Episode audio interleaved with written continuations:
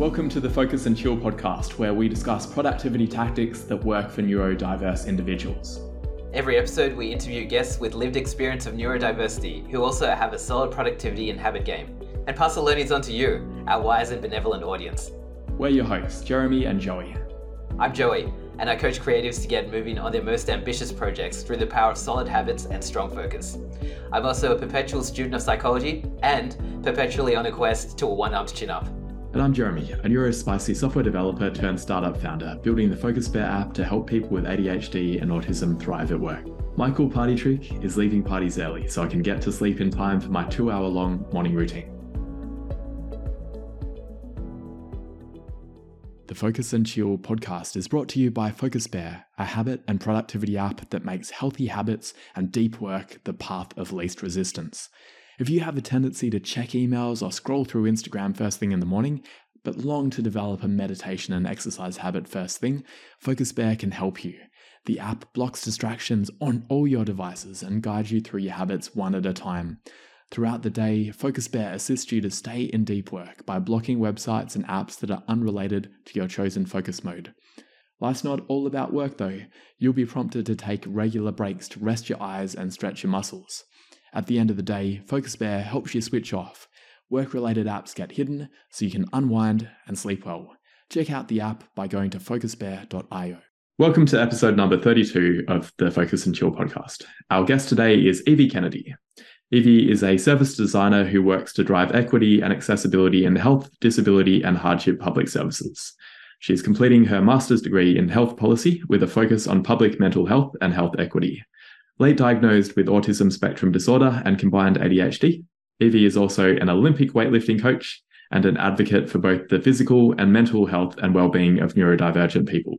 She is passionate about exercising for your brain, trauma informed coaching, and creating safe, inclusive sporting communities. Welcome to the show, Evie. Thank you. It's nice to be here. To start off with, can you tell us about your experience with neurodiversity, especially the late diagnosis part? Um, I mean, I always knew I was a little bit different, but I didn't really know why when I was younger. Um, and I, I kind of just put it down as I got older. I think this is where the late diagnosis stuff comes in. Um, as I got older, I sort of started to put it down to personal failing. Whereas when I was a bit younger, I thought, oh, everyone goes through this, right? Everyone's got, um, you know, uh, journals full of observations of people trying to make sense of the world. That's that's what people do.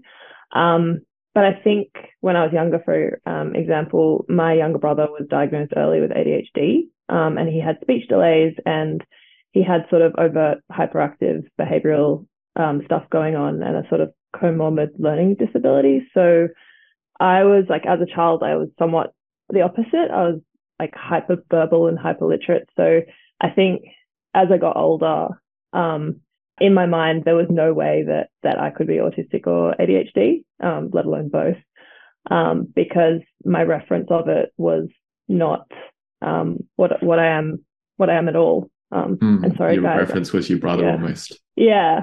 And I think that so the reason that I ended up getting um, diagnosed with it was because um, as I got older, so I think for a lot of people, um, things start to get harder as you enter the workforce.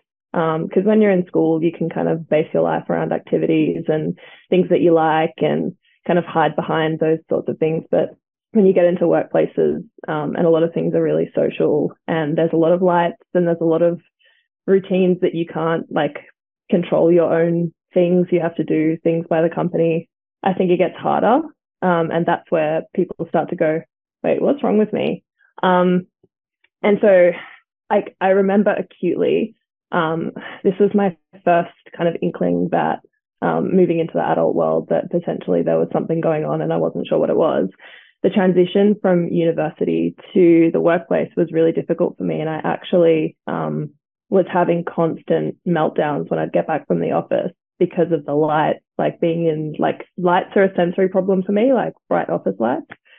And it was just exacerbated by um, realizing that if I didn't learn to, for example, small talk or I didn't prepare scripts, that people were going to think I was really strange um, in the office.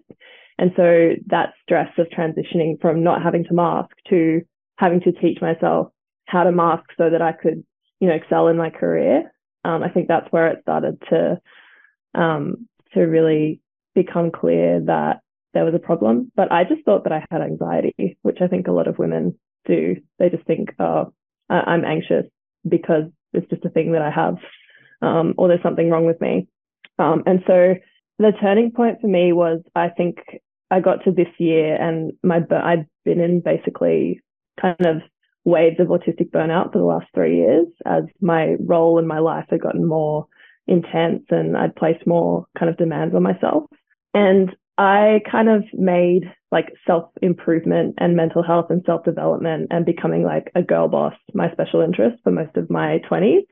And my kind of mantra for a long time was, oh, like it's fine, you know, I'll just learn to do all these things and then everything will be fine and I'll be happy and I'll be successful. And it was like, oh, I'll just learn how to, you know, small talk, I'll just have scripts, I'll learn how to present, I'll learn how to be really organized, I'll be perfectionistic and perfect at everything and everything will be fine.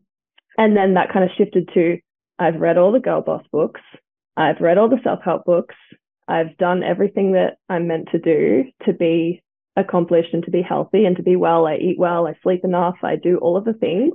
I've controlled every aspect and I'm still tired. I'm still confused. I'm still like, I go through these periods where I can't speak um, after long periods of talking or presenting. I feel confused. I don't know who I am. I'm having an identity crisis, essentially. And it was really confusing.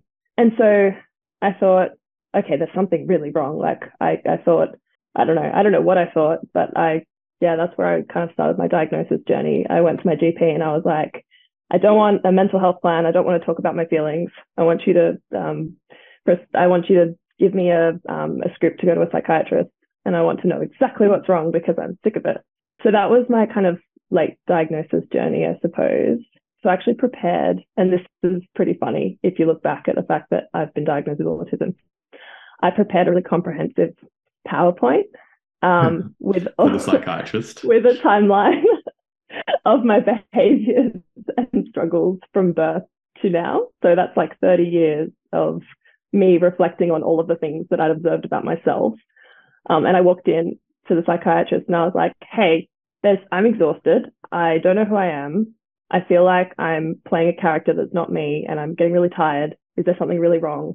I've prepared a spreadsheet here and I was really, really determined and even before I walked into the, so I've I've seen about three or four psychiatrists in this whole diagnosis process, as Jeremy you would probably know.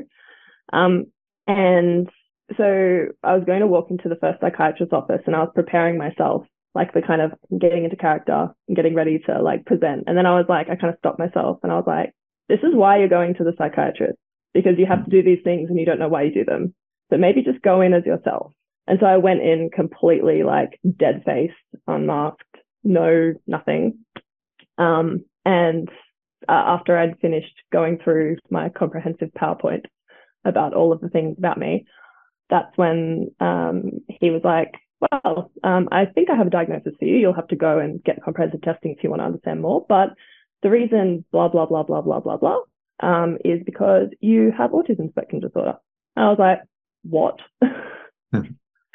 So you, um, you, hadn't that that wasn't on your radar at all going into no it. i mean for a while i thought like do i have adhd but then i didn't want to be one of those people and no hate at all to people who self-diagnose or who um, find information on the internet i think it's amazing it's been great for everyone um, but i didn't want to be one of those people that was like assigning myself things and i think autism has a huge stigma also i didn't even know what autism looked like in a woman so I was like, I don't, I don't like trains.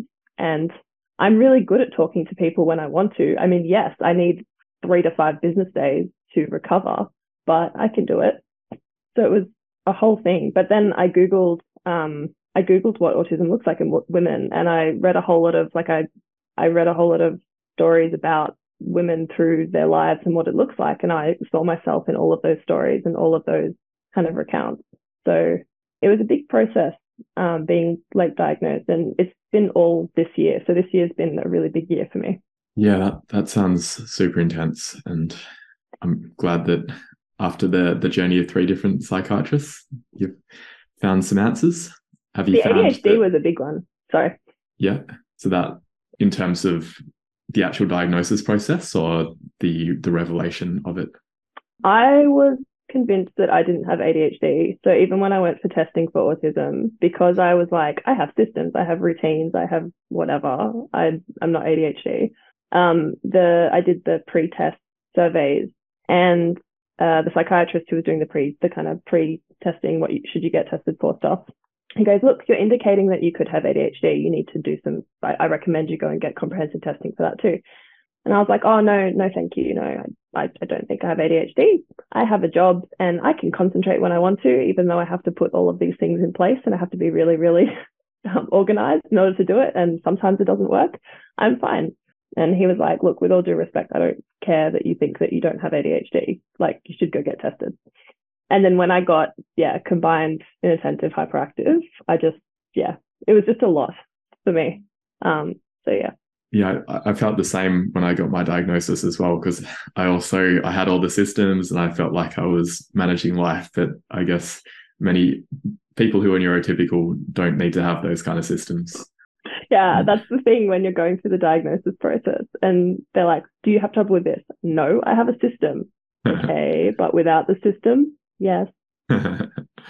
have there been changes after getting the diagnosis? Are there have, have you found that it has released some of that those feelings that you described at the beginning. You were saying that it almost sounded like some self-flagellation when you were you were first saying that you would beat beat yourself up.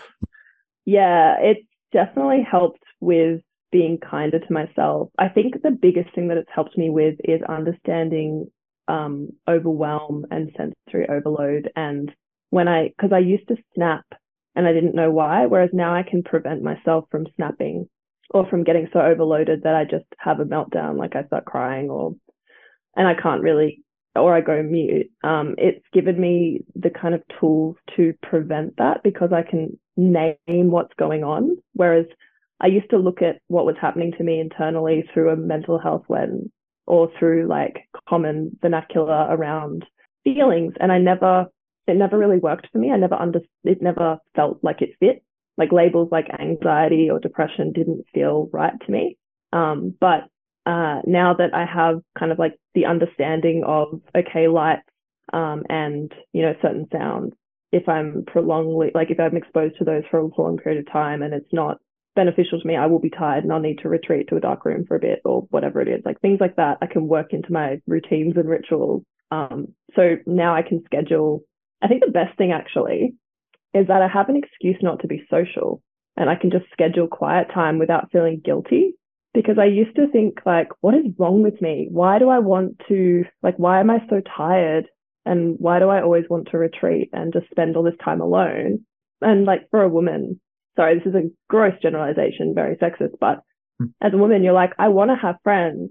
I want to be social and I want to be liked, but it's so intensely stressful and exhausting and pubs and bars are really loud and I can't hear because when there's multiple sounds going, it's really hard for me to understand conversation as well as mm. there's all this stuff. So now it's kind of like I can do more autistic friendly things and it, it's better for my mental health. Mm. Um, so I think that's the biggest thing it's helped me with kind of understanding when I need to schedule in time to decompress or when I need things. Otherwise, there's going to be a really big detrimental effect on my health. Has it helped communicating with co-workers as well? I know when we were talking in our last catch up, you were you touched on it before around that occasion where you, you have to do back to back training sessions for several days, and that is super draining. It would be for me too. And that you were oh. saying your coworker was very confused. Yeah, I mean, it's it's helped me to be able to advocate for not working in ways that um, will drain me, like doing, you know, back to back four day workshops. I won't mm. do that anymore because I know that physically I'll go mute mm. um, and my words will slur because I'll get so exhausted. Mm. But I think actually, in a workplace sense, it's been amazing because um, I'm lucky that where I work, there's a group, like a neurodivergency group, which I've joined, which has been really nice um, hmm. to hang out with people like me um, and get involved with like um, the well-being um, group from a neurodivergent lens and things that I'm passionate about. But broadly, it actually has been a little bit alienating in another way because people don't seem to really if I tell people, oh yeah, I'm autistic and I've got ADHD, people don't seem to believe me. Um, because I don't look like to them. People on the spectrum are like, yeah, of course, like we knew. But to people who aren't on the spectrum, um, I don't look like someone with autism and ADHD. So that stigma is actually really hard because I feel like almost a liar when I'm not. Hmm. It's weird that people would have a, a stereotype as to the way that, that someone looks. And a brief tangent, actually, someone was telling me about this AI system that they had built that they had trained it on photographs of people with autism. And they were saying that it had 90% accuracy in being able to predict whether someone was autistic or not based on childhood photos. But I don't, I don't really believe that. I, I think maybe maybe for level two autism, it would be a bit more apparent, but I don't it's an invisible disability for a reason. So it's really strange that they would think that there's a that they could tell whether you're on the spectrum based on looking at you. I agree. That's so interesting. I'm sorry, I'm thinking back to my childhood photos. But to be fair, like my childhood photos were just me and my siblings all being ADHD. So we are probably just like moving in the photo, which is the indication, not our faces alone. It was just us being hyperactive. hmm. well, I, I, hope your colleagues come to have a, a better understanding. And it's great to hear about the neurodivergency group as well. I might have to get some tips on that because I'm trying to start one in my workplace too. It's so cool. Um, it's it's been really great, and it's actually really great when we have meetings. It's actually quite funny because we'll have a meeting and all of us will talk all over each other and jump in and um, or we'll forget what we're saying or um, whatnot. And then we'll like go away and then all of us will kind of forget or be overwhelmed with other things. And then we'll all come back together and go, hey, were we meant to do something? Oh, yeah, we meant to do And it's just, oh, it's, it's, it's beautiful. It's a safe space. It's beautiful. Love it. Evie, you were mentioning your co-workers. Can you tell us a bit more about the uh, projects that you're working on during your work time? Yeah, so um, I am currently, so as a service designer, I am focusing. So, my current biggest project I've been working on is I've been designing a specialized pathway um, for people who are experiencing financial abuse. Um, so, I've been working um, to make um, the fine system. So, I work in the fine system. Um, I've been making working to make the fine system more equitable and more safe for people who have had um, fines weaponized against them. Um, so I've been really working in the kind of designing for safety um, lands, and I know that both of you kind of have worked in tech.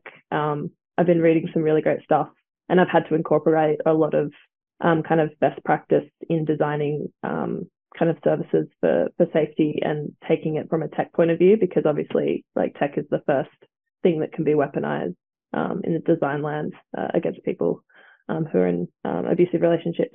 But yeah, essentially that's what I've, it's taken up a good eight months being the project lead um, on that. And it's involved a lot of kind of consultation with um, kind of industry experts in the domestic violence space, um, as well as working with um, police and other kind of government bodies. So it's been a really huge piece of work. And it, me and my co-workers who've been on the project um, it's been it's actually taken a huge kind of toll um, mentally because it is so complex and because the risks are so high. So um, it's been hugely rewarding because we are at the stage of almost like going into implementation for it, um, and it's it's a real um, political priority at the moment. Um, as I'm sure you guys know, um, domestic violence is a huge political priority in Australia at the moment. So that's my main project alongside so working in service design in the hardship space a lot of stuff I also do around my main projects is to do with making government services more um, human centered and in kind of embedding methods of, I suppose, design research, design thinking that really um, put people at the heart um, because I sort of work at the intersection of service design and policy. Um, and policy traditionally has been very top down um, in the sense that, you know, policy writers will write a policy or government will kind of go, oh, this is what we need, we'll write this and then we'll implement it. Um, and people haven't necessarily been consulted. Um, so that's kind of what I'm working on from a project point of view. Um, in my day job, also, um, alongside being a service designer, I am an Olympic weightlifting coach. so Olympic weightlifting is not powerlifting. It's not bodybuilding. It's um, and I have to say this because any weightlifters listening will be like, oh no, they're gonna think that you do bodybuilding or powerlifting. Um, it's the snatch and the clean and jerk. So it's what you see in the Olympics. Um, that's the sport that I coach, and I've been um, doing the sport as well, um, competing in the sport for about six years now. Um, and so when I'm not doing service design and doing my masters, um, I'm coaching people in weightlifting. I'm taking people to competitions. Um, I've got a couple of clients that I see every week. I've got a couple of group classes that I take, um, and that takes up a lot of my spare time. But as you can imagine, um, as someone with ADHD, coaching and jumping around a gym and showing people how to do physical stuff is actually kind of perfect. So it doesn't even really feel like work. Um, and I'm really lucky to be, I coach the most amazing people and the gym environment is super positive and super supportive. So yeah, that's, that's what I, what I work on as well. I do a, lot of stuff, um, in kind of the sport space.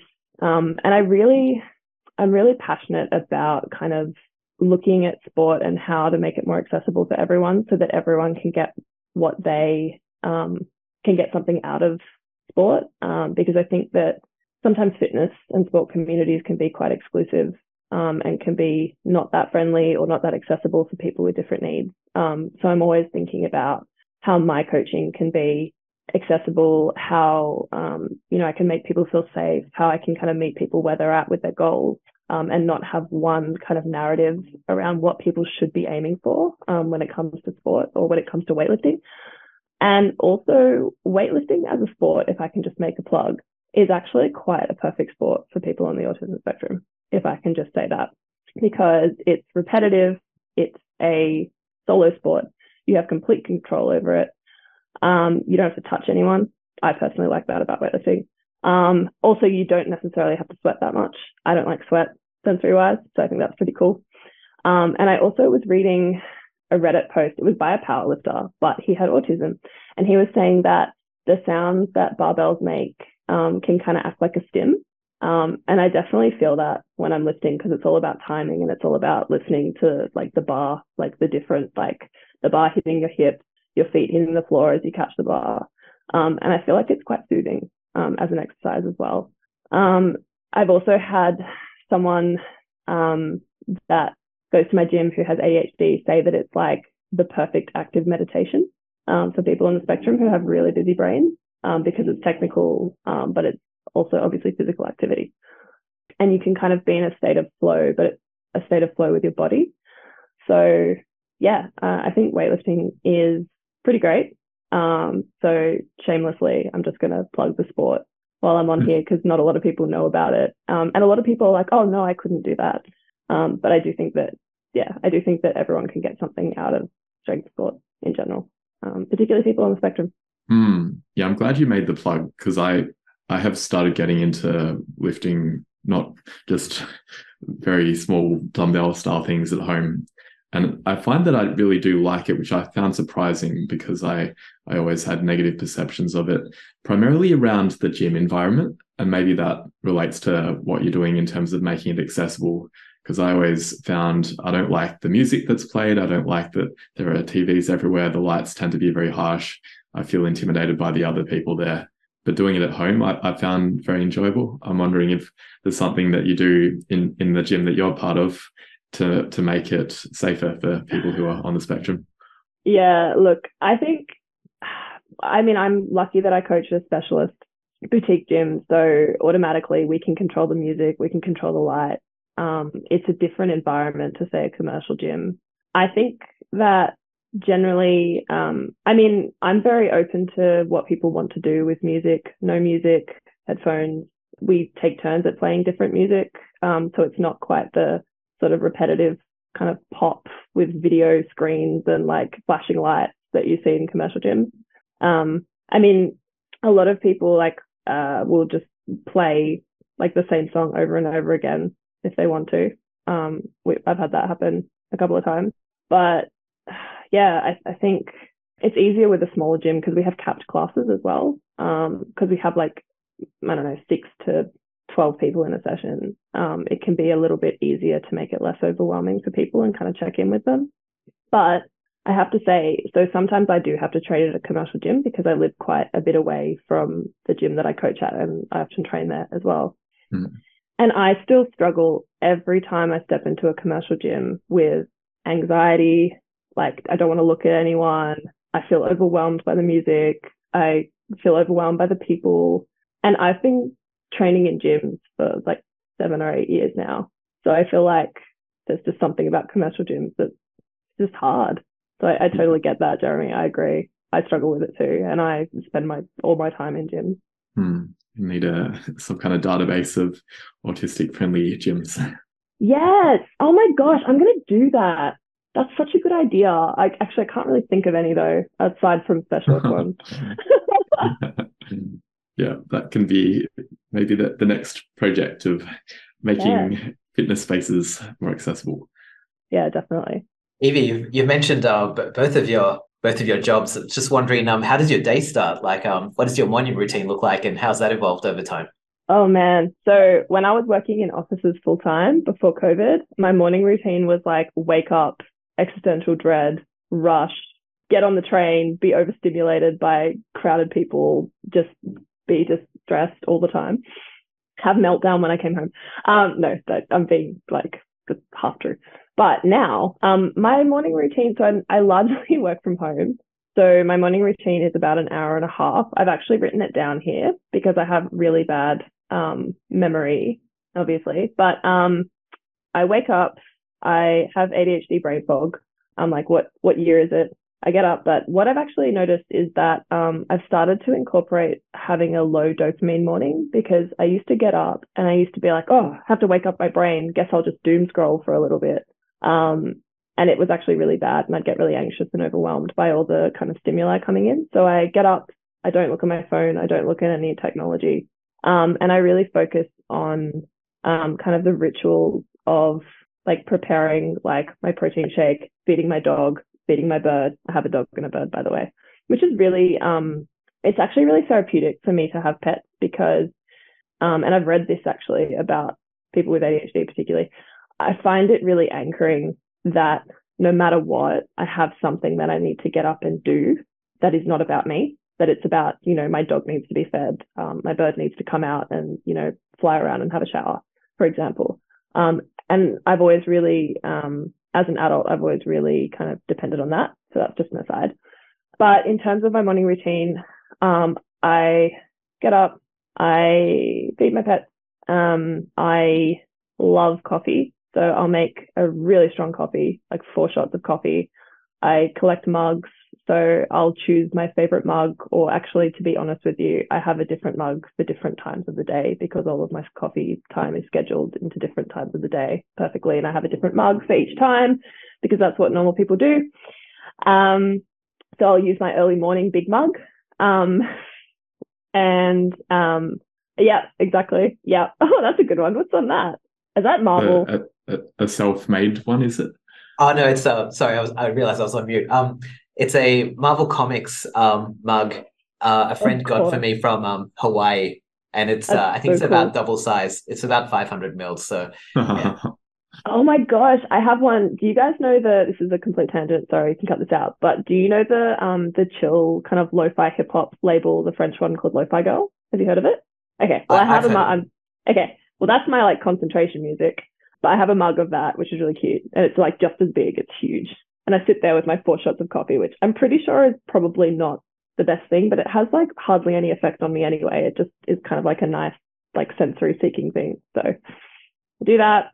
I have the same food for breakfast every day. Um, that's probably no surprise to anyone, but um, I make my breakfast and I start, so I start work at about 7.45, 8 o'clock every morning. Um, and that's because for me, um, I need to do, I, I find task switching really, uh, really hard. So I do really deep work until my meetings start at 9:30 a.m. And I find that that quiet before the day means that I can like center myself, prepare to mask if I need to mask, um, and kind of get some stuff done before inevitably um, I have to manage kind of overwhelm from different pinging things and different um, kind of meetings going into my diary when I'm in the office, um, I've already picked out my outfit the night before. And organized it because it stresses me out to have to make decisions in the morning. So I make all of my decisions the night before. Um, and I'm kind of like a more diverse version of Mark Zuckerberg. Um, all of my clothes for the office are mix and match, the same colors. They can all go together or not. So it's not exactly like a huge task. And Actual wardrobe style. Yeah, that actually progressed. So this is something that I've kind of allowed myself to do over time because I used to have um, when we, I was working in an office full time and I was in in the corporate sector, I used to have like I don't know maybe like two months worth of clothes, and every day I'd be stressing out over which clothing I'd wear, and all of it was like really uncomfortable, would upset me, would itch me, would whatever. But I was so hell bent on being the girl boss that I was like, I will wear things I cannot walk in and things that you know make me squirm.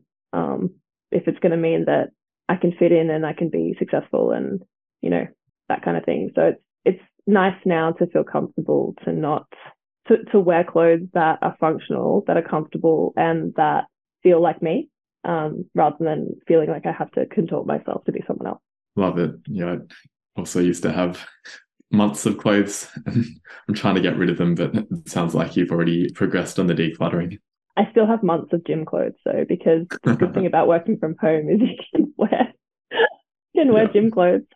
can I can I say with the decluttering thing, this might be off topic, but recently I worked out how to um, patch my own clothing. Um, so because I always wear out the crotch in my in my pants, it's it's horrible, and I've I've had to throw out so many pairs of pants just because of these tiny little holes.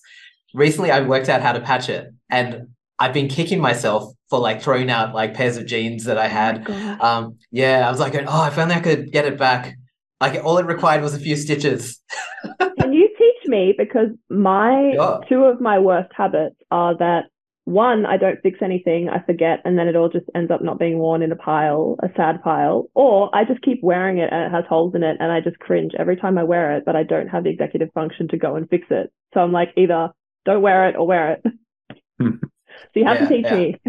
Yeah, for sure, for sure. It's it's such a life changing skill. It's so yes. good, and it, it's so um calming as well. Like I, I wrote an angry email to my electrical service provider this morning, and I was like, "Oh, I think I'm just going to go mend my pants now," and I just like, "Help me calm down." it's well, speaking of doing sewing to calm down, often it's helpful to take a break before we send an angry email. So we're going to take a quick break, and we'll be back with more questions afterwards.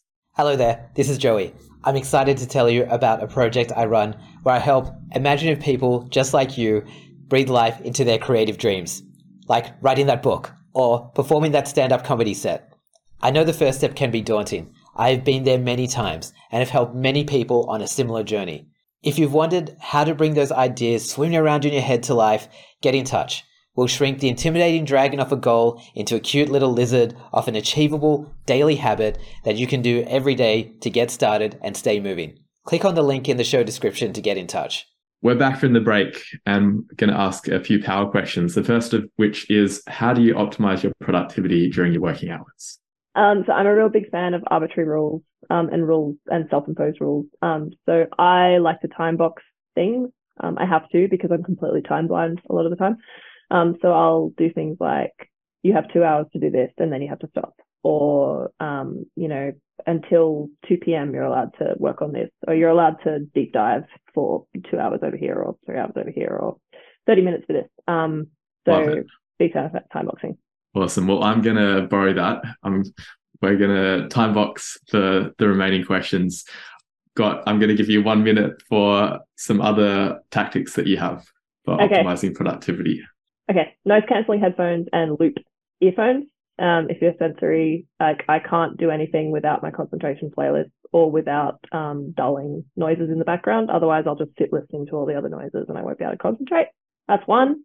Big one for me is I break tasks into smaller goals rather than looking at the whole picture and getting overwhelmed. So this has been a ritual that I've used over my whole career um, because I've always worked in project roles like research and um, service design where you look at something and go, oh my God, where do I start?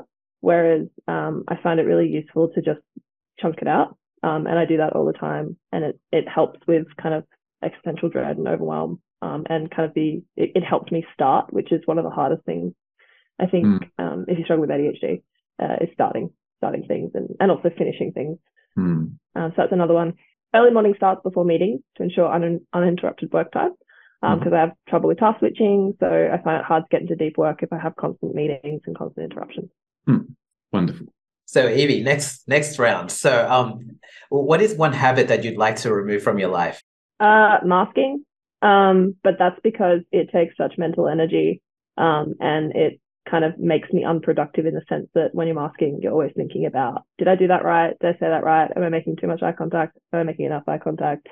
Am I weird? Did I think I'm weird? Um, was that too harsh? Was that too nice? Am I being creepy? I don't know. Hmm. So I think that's that's definitely one. Also, that kind of ties into rumination and shame over really small things, um, which I think is really common for people with ADHD, rejection sensitivity dysphoria, and all of that great stuff, Hmm. um, which are not really habits, but it's definitely something. I think masking is really hard for productivity because when you get to not mask, you can be so productive because your brain isn't constantly running act like normal people in the background and taking up all your kind of headspace. Definitely. I wanted I want to ask more questions, but there's an arbitrary rule, so I'm going to move on to the next one. How do you switch off at night? Uh, this is this is a great. This is my favorite ritual that I have. Favorite routine. I have many routines. This is my favorite. So about an hour before I get into bed, um, with a dim light, so I don't do ceiling light. I put my lava lamp on. I love lava lamps. Very very soothing sensory. And I play Stardew Valley on my Nintendo Switch. So it's a farm simulation game. Tells my brain that it's time to chill. Um, by taking it away from the real world and putting it into a happy farming land. Um, which sounds ridiculous because people always think that um, you know, playing games is bad for sleeping, but helps me sleep fine. Yeah. So I think for me, it's really crucial to have kind of two hours of quiet time of a night. Um, and I often say to my partner, um, I'm not going to talk anymore. And that literally means we're not talking anymore. We're just doing our stuff. Like he'll play games, I'll play games. And we're in our low lit room because we have a no ceiling light rule. Um, and yeah, that's generally my, my, my evening routine. I love that. Ooh, no no more it for a talking. no more talking time. I, I sometimes feel like that well. I should tell my wife that I, I might need to em- employ that rule sometimes. The no more talking rule. Yeah. My And the- partner's not highly verbal, so it's fine. Hmm. And the the no ceiling lights thing that probably makes sense for everyone. I think in terms of the circadian rhythms aspect and trying to avoid bright lights. I just Definitely. got some. I'm getting some smart bulbs soon so that I can adjust the temperature of the ceiling lights. But maybe I should just get some lava lamps as well. My partner hates the lava lamp. I bought it. He was like, "What is that?" I was like, "I love it. It's staying." Like, why? Evie, you were mentioning uh, Stardew Valley and, and the lava lamp. So, what other resources like books, philosophies, apps, sensory toys do you find most helpful for productivity and habit formation? Um, so I definitely use fidget toys. Um, uh, I use them because uh, in meetings under the desk, I'll have a fidget toy. Um, I love squishy ones um, because it means that I won't bite the inside of my cheek or pick the skin on my nails um, with hyperactivity, and it kind of helps me focus as well. Um, in terms of other resources, um, I think for me, I read I've read a lot of books on autism, which have helped me to kind of hack my own brain and understand why I'm the way I am, and kind of um, that's been really good. Um, yeah, noise cancelling headphones. Any particular books you'd recommend? So I read Chloe Hayden's autobiography. Um, she's the um, if you guys don't know, she was on Heartbreak High. She's autistic. Uh, she's an autistic Australian actor. Um, and she's like more of a colorful, colorful, kind of bubbly, fun, lovely type of kind of autistic woman. And I'm a bit more of a gothy goblin type. But um, I really took in my stride her concept of um, like allowing yourself to feel like your passions and really just leaning into your special interests and not hiding them um, because it's actually really detrimental um, for your kind of well-being and productivity for you to try and be constantly suppressing the things that you really care about. Um, so that's been really helpful. Um, and it's made me a lot happier um, just leaning into or being given permission to just feel passionately about the things that I feel passionately about, I suppose, in both my work and in my personal life. Love it. And the final two questions: Where can people connect with you or find your work? Um, so I'm on LinkedIn as Evie Kennedy. Um, I'm always keen to connect with other neurodivergent professionals and discuss accessibility, health, and design and things like that. Um, I'm on Instagram as Evie Kennedy with two underscores at the end, um, which is where I share my weightlifting and coaching. Um, and yeah, so this podcast is kind of a soft launch um, of kind of coming out as autistic and ADHD. So I'm not overtly out on socials yet. Um, gosh, it sounds ridiculous saying out, but it's actually been a big deal to me. Like, do I announce things? Do I just start talking about it? Do I start posting? Um, so yeah, so I'm I'm slowly kind of coming out on socials. We feel privileged that this is part of that journey. you should. It's been wonderful having you on, Evie. Do you have any final words or asks for our audience? I think just that we all deserve to feel comfortable and safe and seen and uh, just it's and I should take this advice myself, but don't let anyone make you feel bad for feeling passionately about something or for being interested in something or um you know like the world needs people who give a shit and people who care and aren't so hell bent on trying to be cool or trying to be nonchalant. Um, you know, that's how things get done. That's how change happens. And I think that neurodivergent people are uniquely placed to make change and to, and we already are like doing so many amazing things in so many places. And so I just think, yeah, everyone should, and I'm working on this myself, not feel shame or feel strange or feel, especially for late diagnosed people who haven't had a long time to kind of come to terms with it as part of I mean it, it can be whatever it is to you, like obviously, but yeah, I think that that whole kind of piece around not not feeling shame and, and kind of leading into to your like I don't know to who you are and being authentic, which is easier said than done. Um, but it's definitely something I'm trying to trying to do. So yeah. Wonderful. And we'll wrap the show with that. Thanks for tuning in to this episode of the Focus and Chill podcast. To listen to other episodes, jump onto podcast.focusbear.io. If you'd like to be a guest on the show or you know someone who'd be a good fit, email us at team at focusbear.io. Otherwise, stay focused, stay chilled, and peace out.